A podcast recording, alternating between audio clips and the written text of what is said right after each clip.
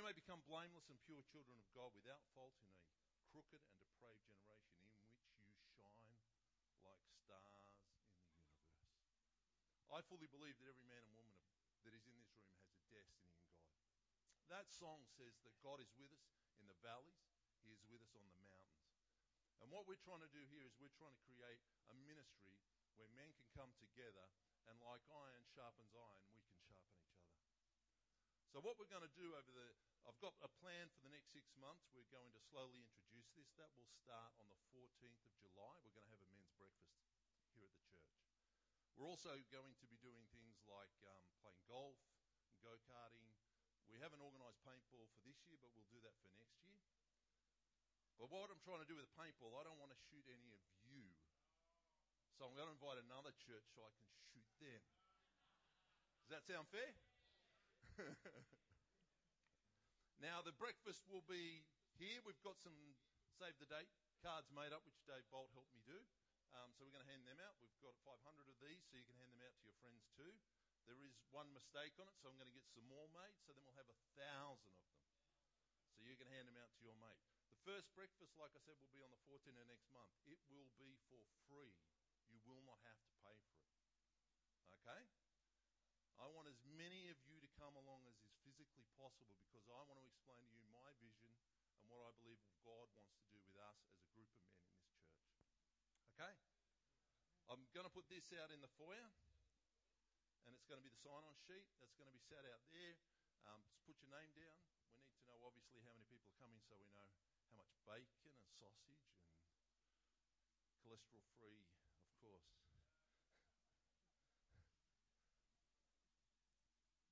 Everything's calorie free. You just shake it a bit and they fall out of here. So please, men, come along. Women, send your men. This will be good for them. I, trust me, I know. Without further ado, I'm going to uh, ask our senior pastor to come up. The mighty man of God. Just give him a hand. Thank you. Fantastic. Thank you. And uh, let's put our hands together for the team. They did a fantastic job.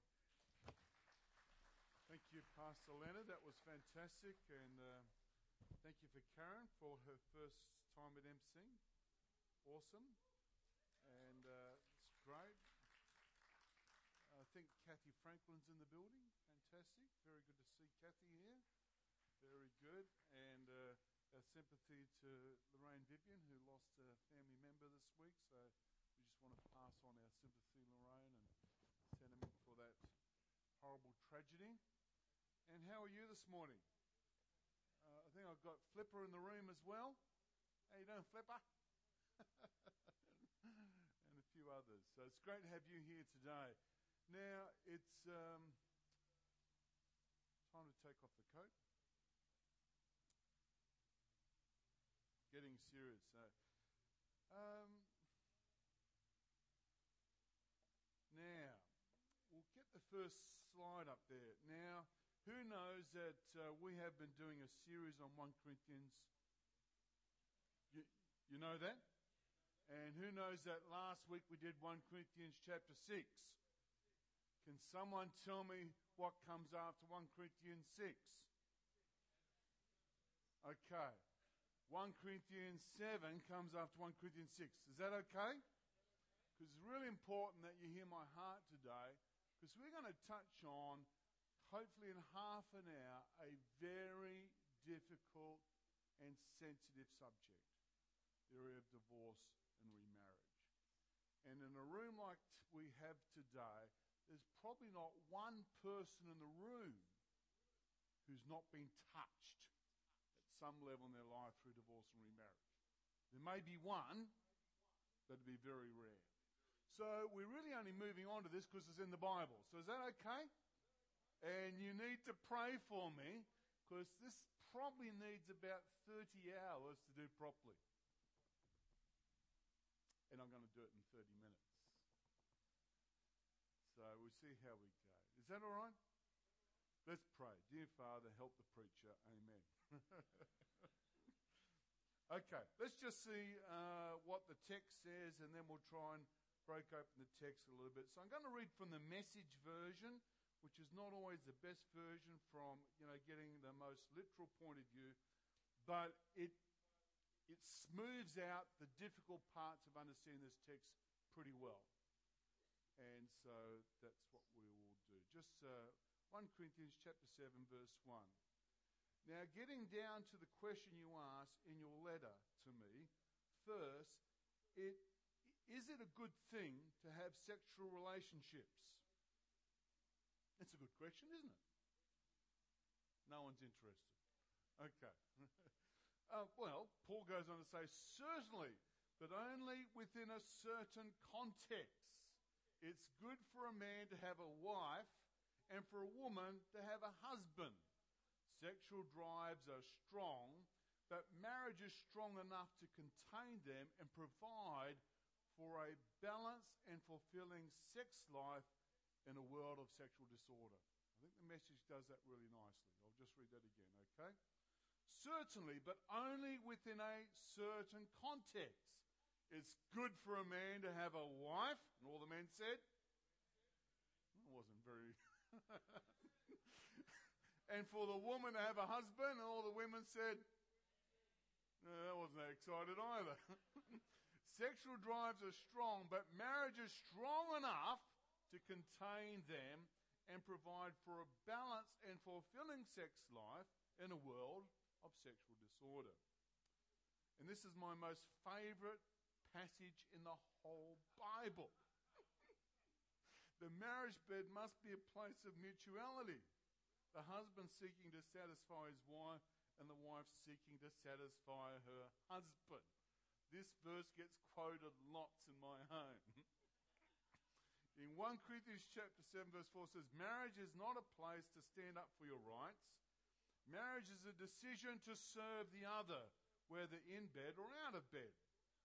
Abstaining from sex is permissible for a period of time if both of you agree to it, and if it's for the purposes of prayer and fasting, but only for such a, only for a small time.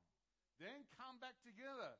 Satan has an ingenious way of tempting you when you least expect it. Can anybody say, Oh, me?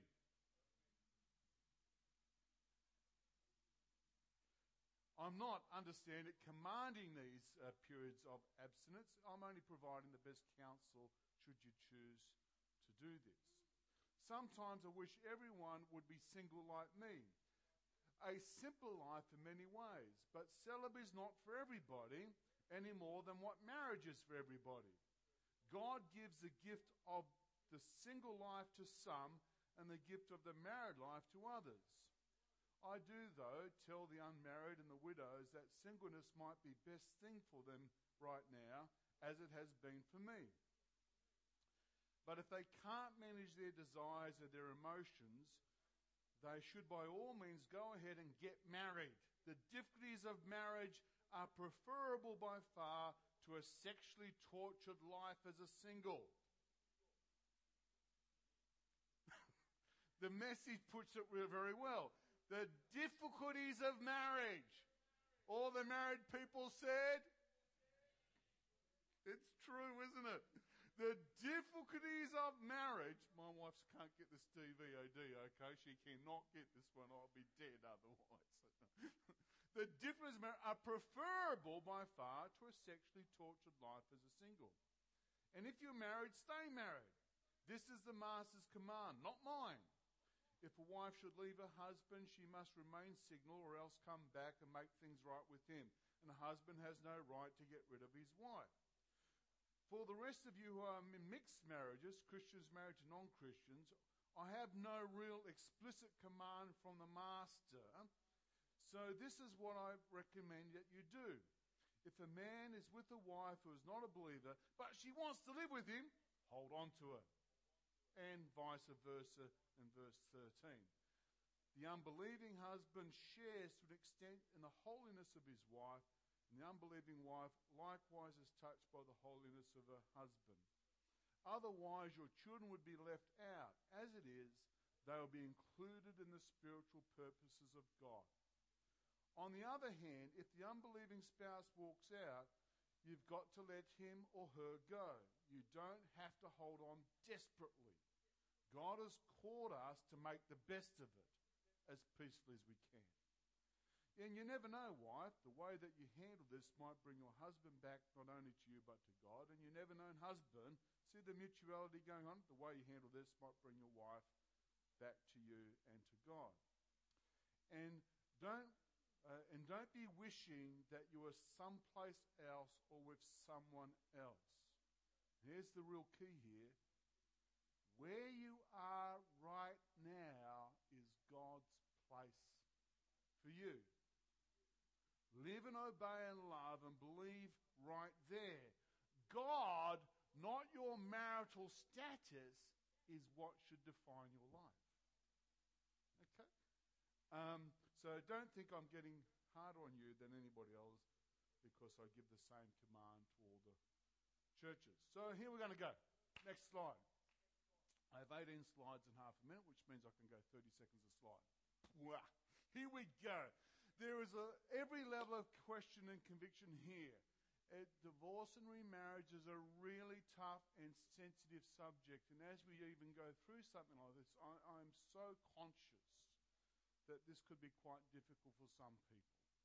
And so I only want to pray that the Holy Spirit is here as a healing, ministering atmosphere, presence in our life right now.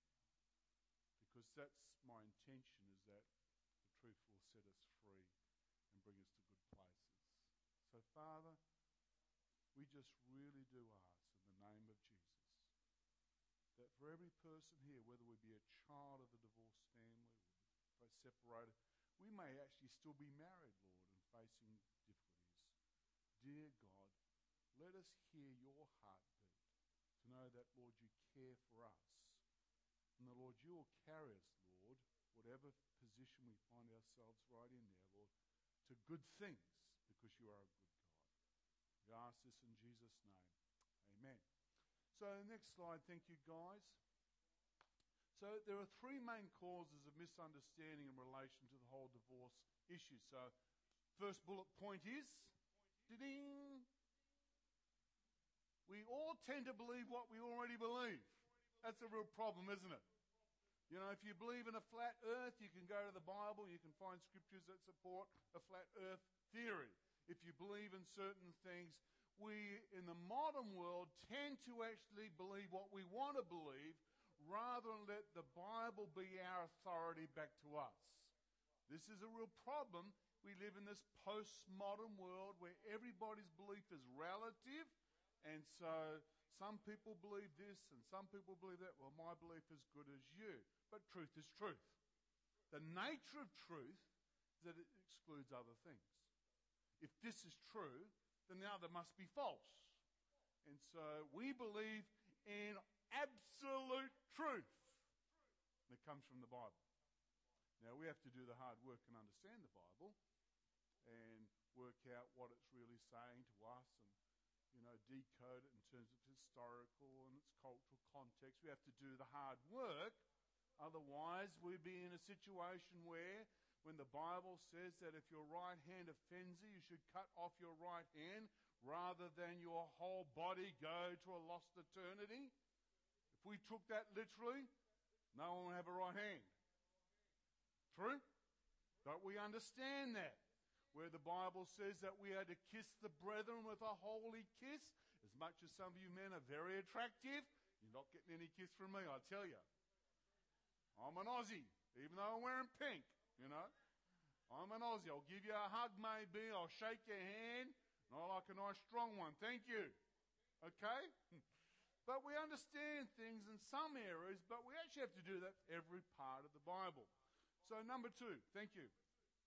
We also let human laws, judgments, and culture confuse us. We live where we are.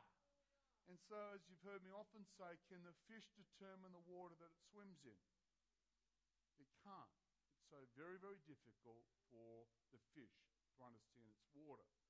And so we now live at the end of the uh, 20, 20th century, 21st century. And so we are immediately influenced by what we see, by the culture that we live in.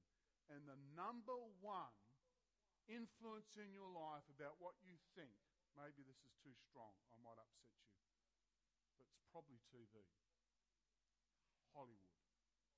TV and Hollywood probably influences what we think more than anything else. I'd love to say it's actually the Word of God that influences us more than anything else. But I think for most Westerners, most of you and I, it's actually the TV. We tend to take our cues from there. So, number three. Uh, thank you. It's going to come right there. It will come. Oops.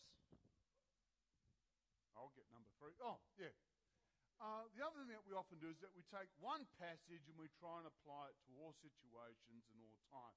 So if we're actually going to understand the Bible, we actually do need to actually do the work from Genesis chapter 1 all the way through to Revelations and understand the full revelation and gamut of revelation there.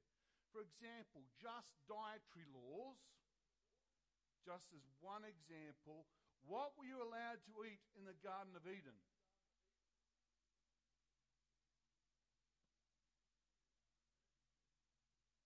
fruit veggies. Okay? Except for one fruit. Okay? That was the law then, wasn't it? After the Garden of Eden, and they were put out, Adam and Eve put out, and they started to, what were you allowed to eat? Ah, uh, not yet. Fruit and veggies still. After the flood, what you were allowed to eat? Fruit and veggies and meat. meat. I'm a carnivore. At last you're allowed to eat meat. But you weren't allowed to eat all meat. You were not allowed to eat unclean meat. Then came the law of Moses, and then the dietary laws changed again, and now you weren't to, you were allowed to eat um, meat and unclean meat, but then you weren't also allowed to eat lobsters and things with scales and all sorts of scavengers and pigs and stuff like that. was the Mosaic law. Then when you get to the New Testament, you find Paul is in 1 Corinthians saying, well, actually, it doesn't really matter what you want to eat. You know, it just, just, just say, thank you, Jesus, for what we're about to receive. I'm going to enjoy these spare ribs in Jesus' name. just receive it with thankfulness and stuff. So, unless you do the full gamut of what the Bible teaches, you can end up in confusion. Today, the Seventh day Adventist Church still teaches that you're not allowed to eat certain foods. That's because they've stuck in just one part of the Bible. Didn't look at the rest of it. Well, is all the Bible inspired? Is all the Bible inspired? Well, then we need to listen to all the Bible. Okay, so let's not take one passage and apply in all situations. Next one. Thank you. The marriage model. So, this is what God intended from the beginning that the two shall be one flesh. Next slide. What did that one say? Okay. Now, one of the important things that we need to do is to is distinguish between God's ideal and the world that we live in. Okay? Here's God's ideal that there's pure obedience from human beings. That's God's ideal. He doesn't want anybody to, anybody to sin, does he? That's his ideal. So but he makes provision for that through sin and sacrifices and sending Jesus. Okay? God's ideal is perfect health. Yeah, that's his ideal. He doesn't want anybody to be sick, but he makes a provision for that through healing and prayer and miracles. If any man be sick, let him call for the elders of the church to anoint them with oil, and the prayer of faith will raise up the sick person. James. Okay, God's ideal is that the moment you get saved that you continue to progress in your faith. That's God's ideal. But guess what? If you want to, you can backslide. If you want to, you can turn your back. One of God's ideal is that we have love one for another, that Christians just always get along. Well, guess what? Sometimes we don't achieve that one either. And so within the Bible, there is a realistic solution. It says, you know, if you have a problem, go to your brother, take a witness with you, take it to the leadership of the church. Provision is made for conflict. And here's another one sex is reserved for marriage. That's the ideal, isn't it? We, uh, don't, we don't believe that anymore. Do we believe that? That is what the Bible teaches. Sex is reserved for marriage. But guess what? Sometimes things happen, but God has a plan for that repentance, forgiveness, restoration. Here's the God's ideal that children growing up in a Christian home will automatically accept Jesus and walk in faith. That's God's ideal. But guess what? Even Father God Himself had to let a prodigal son go and wait for them to return. Where all was forgiven and there was restoration. That's the heart of God. And of course, God's ideal is that marriage should be permanent. But the human reality is that we see divorce and remarriage. And so, in order for us to correctly understand what's going on in the scripture, we must always be able to determine is, is this God's perfect standard? Or is this what God's doing, acknowledging the fact that we're human beings and that we fall and we fail? You understand? Everybody with me? Put your hand up if you everybody's with me. Oh, it's four of us. Thank you. Next slide. Okay, now why did God permit divorce to take place? Um, his ideal is that marriage should be permanent, never happen, never split up, but he finds out that people do split up, and so he actually, back in the Old Testament and the law of Moses, permitted divorce. Why? You could say to me, Pastor Mike, why? Thank you. Why? Because of the hardness of human heart. Jesus says that when the heart gets hard, it's something that's difficult for God to fix. If my heart is soft, all things are possible. But if I ever get a hard heart, then it's very difficult for reconciliation to take place. Hardness in this heart in context refers to a stubborn refusal of a marriage partner to repent or to stop sinful behavior that constantly violates and breaks the marriage vows. If that's what's going on, God can't fix it because He'll never override your will. He will never make you do something that you don't want to do. So if the heart's hard, you can't make me, and God's not going to make you. So, next, uh, next slide. So, God doesn't approve marriage. Is that what I. No, sorry. Dyslexia. False teeth back in. Rewind. Push the rewind button. Bad one with Mark. Tried to marry him and his wife when I'm dedicating his baby. oh, dear Lord. Foot and mouth disease. Terrible. So God doesn't approve divorce, but He permits divorce. In fact, it is a social justice issue.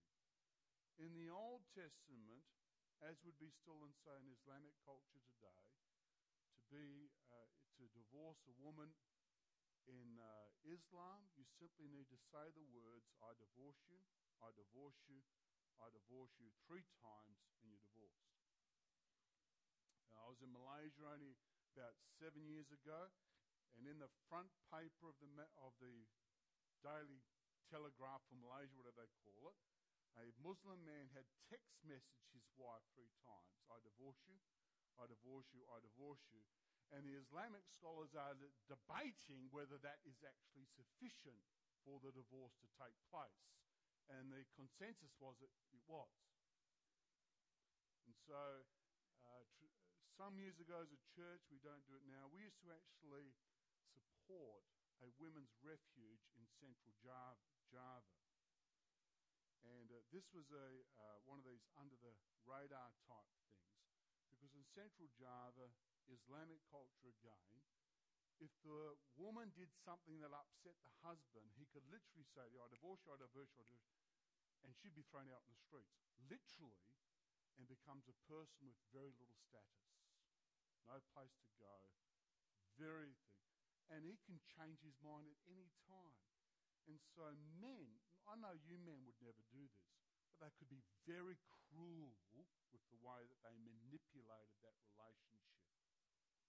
In the ancient world, if you were a divorced woman, you literally had the choice of prostitution or to go back and shame to your family, and shame was a big thing. It was a horrible thing. And so when Moses issued a bill of divorcement, he's actually protecting the status of the female because sometimes boys are very nasty to girls. It was actually giving them the right to say, I'm actually not an adulteress. I'm not actually one of these other things that uh, my husband might say of me, and here's my bill of divorce to show it. So, God permits divorce on these three reasons. Doesn't approve them, but permits them. One is adultery, one is desertion, the other is serious abuse. Next slide. Thank you. Is everybody okay? So good. Okay. Matthew 19, verse 9 says, And I say to you, whoever divorces his wife except for sexual immorality, the word is porneia there in the, in the, um, in the Greek language, mokir in the other passage in 524, and marries and commits adultery. So divorce is permitted, but not mandatory after adultery. Now, I, I, I, I do not know how I would react if my wife had been unfaithful to me. I have no idea how I'd react. I could murder. I could get angry. I could do all sorts of things. I don't know how painful that might be. But God would want me to get to a place where I can access supernatural grace to be able to forgive and to restore. And I know there'd be a journey that'd have to be worked out. But that's God's first plan forgiveness and restoration. However, if it's not possible, then you are actually permitted to divorce in that particular case. Next one. Thank you. This is desertion. Um, we will, for the sake of time, not go through the whole text. But if the unbeliever departs, let him depart, and a brother or sister is not under bondage in such cases. The word in Greek is the word deo, which is literally to bind. It's the normal word to talk about a marriage covenant. So if you are deserted, there does seem to be that divorce is permitted but not mandatory after desertion. Next slide. Serious abuse. Now, can I ask you to do a little bit of hard work now? Okay. So this is Exodus chapter 21. This is actually regulations involving the rights of the second wife. Okay? This is the rights of the second wife. So this is not what God wants. God doesn't want you to have two more than one wife. God wants you to have one wife, one husband and stuff. So God is again regulating social culture to bring about social justice issues in this particular area. And so this is, uh, so you might imagine a man, he gets married young, he's got a nice, uh, nice lady, the relationship's doing well for a while, and then he sees another pretty little thing, a bit younger, newer model, and so he says, I think I'd like to get married second one. So he gets the second one. Ten cows later, he's got his second wife, you see. Now he's uh, got a problem with this conflict going on between the girls that could happen. and so now he's starting to treat the second wife badly. Could you imagine how that could happen? Problems going on. And so these are regulations relating to the second wife. However, if it applies to the second wife, it also applies to the first wife. You understand the application? If these are the rights for any wife that you have subsequent to your first wife, your first wife, it would also apply to your first wife. Did I bring you with me on that? Is that all right? So these are the rights of the second wife food, clothing, and marriage rights. And if she does not have these three, then she shall go free and be issued with a bill of divorcement. So she has legal right to actually get a divorce if, the, if her husband's not feeding her, not clothing her, and not looking after her marriage rights. We would suggest that that would include if he was beating her senseless every time she didn't do the wrong thing.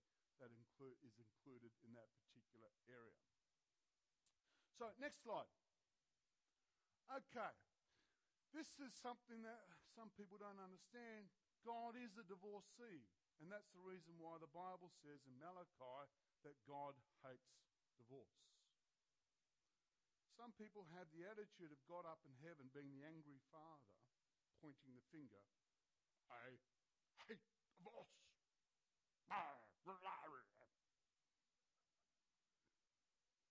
That's actually the wrong stance.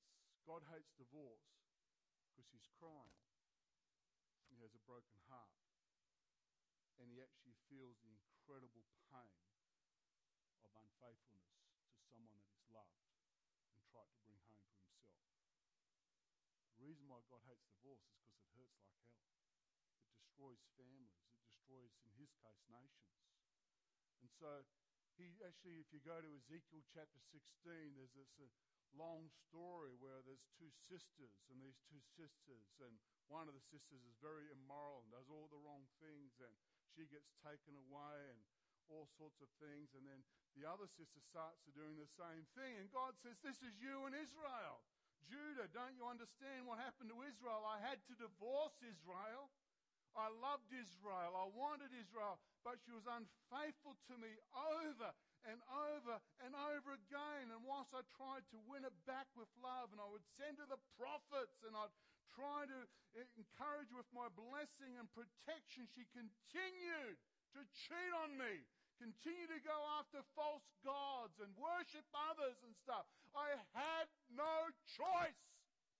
I got to the position where I had to issue her a bill of divorcement. And So God Himself is a divorcee. He knows what it's like to have a relationship despite his best efforts, he couldn't rescue. It, teases out your understanding of the sovereignty of God, doesn't it? God Himself cannot make you love Him. He desperately. God cannot make you be faithful to Him but he desperately desires that level of purity and faithfulness in the relationship. Uh, next slide, thank you. So, Matthew 19, verse 6. So, here's God's ideal, just to repeat it again. So, they are no longer two, but they are one flesh.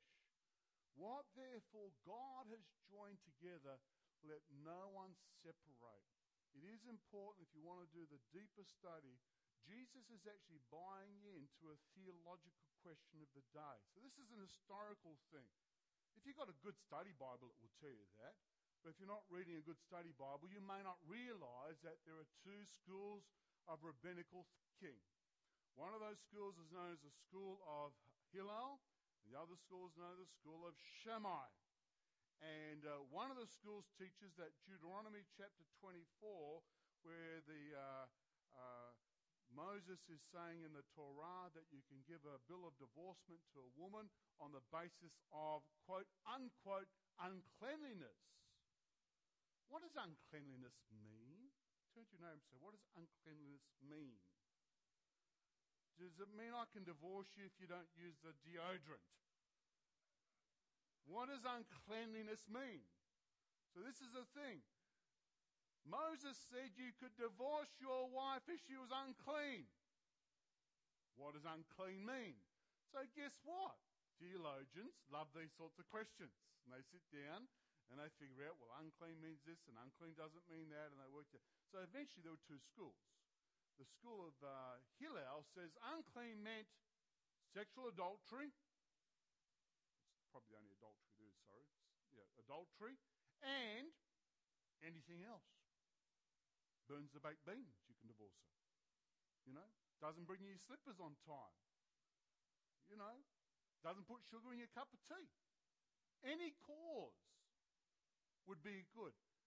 And so that's why, if you read the text, it says they came to Jesus and asked him, Is it permissible to put away your wife for any cause? It's actually buying directly into this argument. The other school, the school of Shammai, actually said, no, no, the only form, the only reason that uh, Moses ever permitted divorce was simply on the basis of sexual infidelity. Essentially, marriage is a covenant, it's a blood covenant, and when a man and a woman come together, it's meant to be an irreversible covenant. Someone goes outside of that, they have actually broken covenant. That doesn't mean it's not repairable, but covenant has been broken and will need an act of love, love, grace, and forgiveness in order for it to be restored. Can you say amen? Okay, there's a lot more text there, but we have to keep moving because the clock is working against me. We're covering a lot of ground.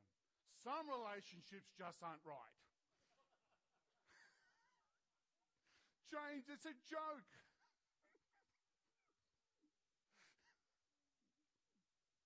I just thought we needed a lighter moment for a minute. okay, next one. Sex is powerful.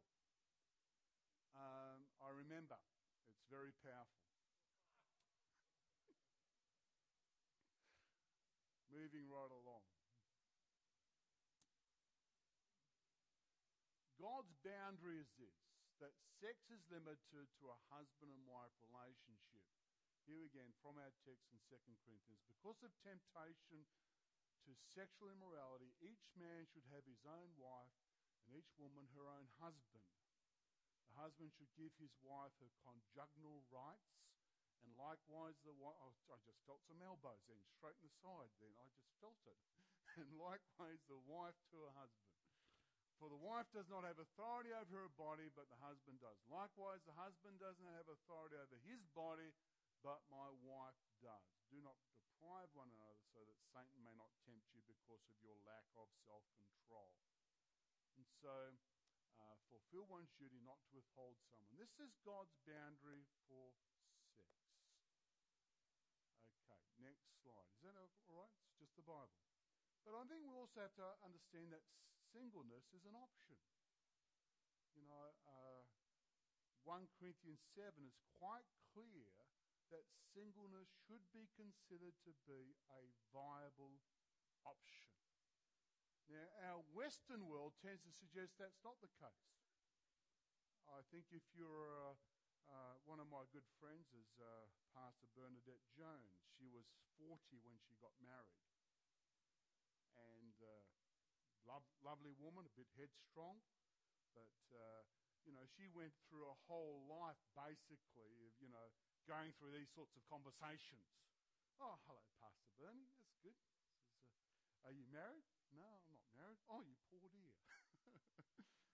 you, you know, well, we'll be praying for you, and people trying to match make, and you know, we, we need to understand singleness is not a curse. Isn't that right, Valerie? Absolutely. she loves being single. And what the Bible suggests is this is that being married can be pretty tough. I'm, I'm, I'm hoping I'm not putting anybody off here.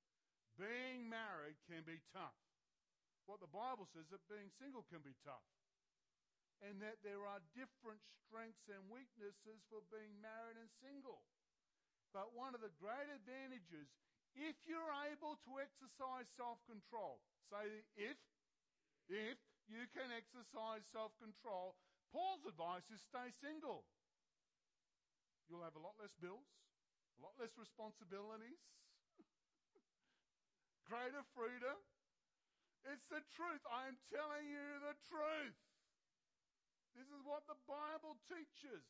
And Paul goes on in verse 26 of this passage to say that when there are evil times coming upon the earth, maybe it's a good idea not to get married in those times. It's going to be hard if you've got a family. So if you can stay single, what should you do? Stay single.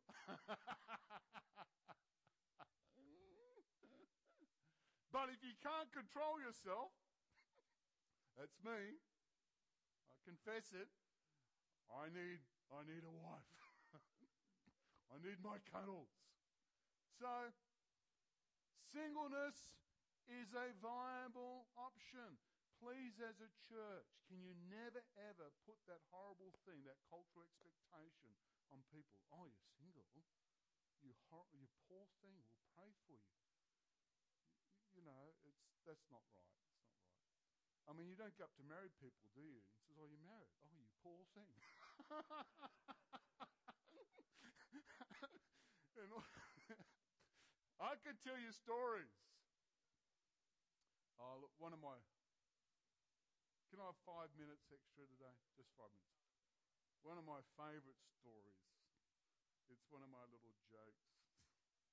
Is the man is going around looking at this sane asylum, and he's having a tour. The doctor's showing him, and they're going up to all these padded cells, and there's very tragic individuals locked up behind doors, and they go up and they look through the window of one of these things, and there's this guy you know, he's in a straight jacket and he's banging his head against the wall. He's going, Lulu, Lulu, Lulu, Lulu. I mean, very sad, very tragic. And so the uh, guy asked the doctor, What happened to this man? So, oh, he was deeply in love with this girl. Her name was Lulu.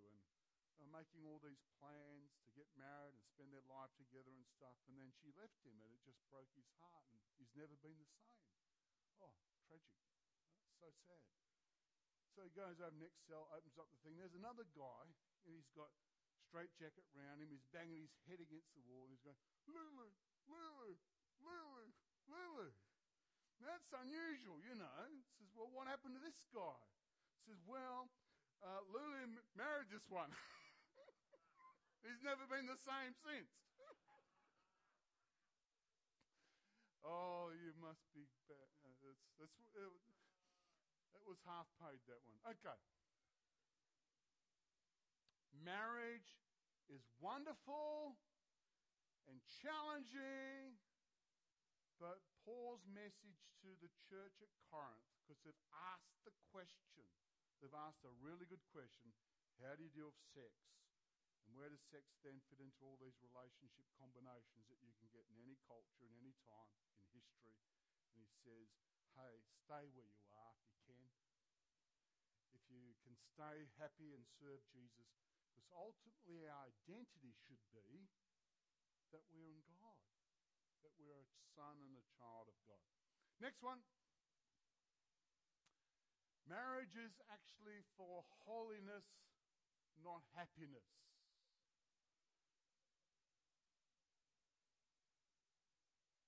You see, if you think that getting married is going to make you happy, then you are so, so, so mistaken. Whether marriage will bring you moments of joy, absolutely. Will marriage bring you moments of companionship? Absolutely. Will it bring you times of wonderful friendship, shared sunsets together? Yes. But will it bring you moments of challenge? Will it bring moments of times where that person, I used to think that was cute, now it just annoys the snot out of me? Frustration? The meaning of marriage is about holiness. It's about learning to grow. Marriage is the one place where you'll be known more than in that space, more than any other space in your life. You know, I can fake it a little bit with you guys, but I can't fake it with my wife. She sees me 24 hours a day, year after year after year. And so, marriage has taught me to be less selfish, to be more other centered, to learn what it is to really love someone. Because love is not a feeling, you understand that? Love is saying, I'm going to keep my promise. And uh, so this is the goal for marriage. So if you want to get married to help you grow and learn, it's a good idea you want to get married because it's going to solve all your problems and all your needs are going to evaporate and it's all going to be wonderful, then um, I'm sorry. That's not how it goes. Now, can you see why marriage in the secular world is almost doomed to failure to begin with? Can you see that? Seriously, unless you've got God to help you in your marriage, it's going to be really, really tough work. You know, thank God for those that cancel it, make it out. But it's actually a supernatural thing. Marriage is about learning what real relationships are about what real stewardship's about because you're now going to be using your money, your energy for other people, just not yourself. You're now going to learn what real worship is. To learn what it is to worship God. And uh, here's this incredible point. So, next one. Father wants to bring the best for us. A cord, a cord of three strands is not easily broken. So, God designed marriage in an incredible way that we can never understand. Is there one more slide? Probably not. I think that's it. I think I skipped over one. You know, Ephesians chapter 5 talks about how marriage is a picture of what our relationship with Jesus is going to be like. And so, marriage properly done teaches me that it's about being in a relationship with two minds being in harmony one with another. It teaches me about waiting. It teaches me about a whole lot of things about the kingdom to come. And so I've tried to give you a biblical theology in, a, in half an hour, 35 minutes, about what divorce and remarriage is about. And the truth is, wherever you are now, God loves you. He's got a plan for your life. He wants you to be fulfilled and alive and moving forward right where you are. Please don't wait for Mr. Right to come. He doesn't exist. Please don't wait for Miss Wright to come. Oh. Peter, you're doing really well here. Please don't wait for them to come because ultimately it's got to come from here. You be Mr. Wright and you be Mrs. Wright, and then marriage is then a wonderful, wonderful thing. So, Father, we thank you, Lord, for uh, Lord, your desire, Lord, to teach us so much about you that you created this incredibly powerful thing of sex marriage, Lord, that we'll get insight, Lord, to what the kingdom of God's really about. Lord, a biblical marriage is still one of the most um, amazing testimonies to a dying world and a lost world. Lord, a biblical marriage where there's love, forgiveness, commitment, Lord. Lord, even when we go through the hard stuff, Lord, that's saying something is different about our bond than those in the world. Lord, you did say that as we got into the last days, that we would see, Lord, these incredible uh, travesties around us, Lord. We would see, Lord, uh, uh, the giving and the receiving in marriage, people falling in and out of relationships, Lord, on a constant basis. Lord, we know that every time that happens, Lord, it hurts us. Lord, it hurts the kids, hurts society, hurts our schools, hurts our taxation system. Lord, any society that has the constant breakdown of the family, Lord, suffers dreadfully. Lord, we pray for our Australian families. We pray for the Church of Jesus Christ families, Lord. Father, even now, Lord, there would be families, Lord, in churches, Lord, sitting on your word, Lord, and they're under extreme pressure, Lord, to hold together. Lord, I pray for grace. Lord, a supernatural enabling, Lord, to help them, Lord, let you work and turn the water into the wine, Lord when it's all ran out. And Lord, for those that may be in a different setting, Lord, either single, or divorced, Lord, whatever that might be, Father, we do pray that, Lord, we will understand that we can live in freedom and in grace, Lord, and we can live purposeful and fulfilled lives, Lord, and we need not feel any sense of shame or dishonor because, Lord, we have our identity in Jesus Christ. Lord, greater is he that's within us, Lord, than he that's in the world.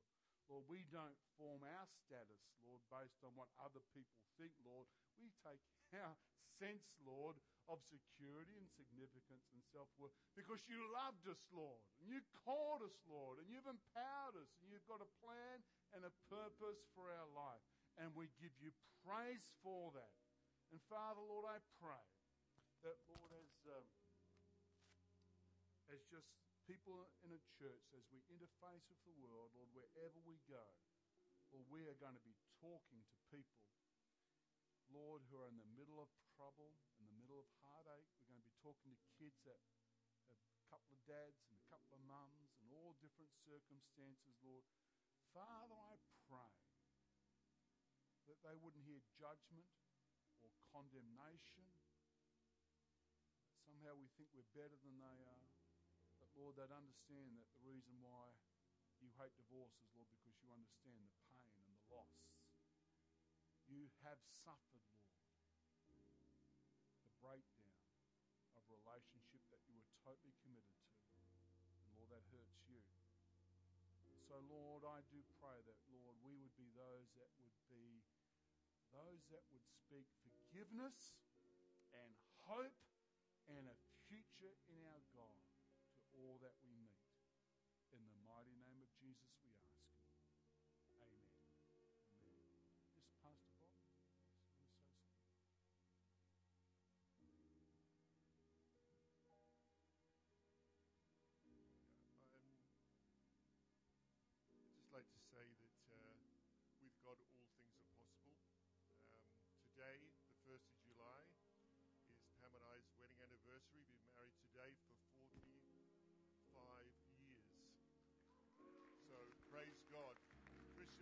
Do work. And um, you've heard my testimony before. I do give all the glory to God. Again, that scripture is very true. With God, all things are possible. That's a good scripture for a marriage, isn't it? With God, all things are possible. But it's the truth, absolutely the truth. And uh,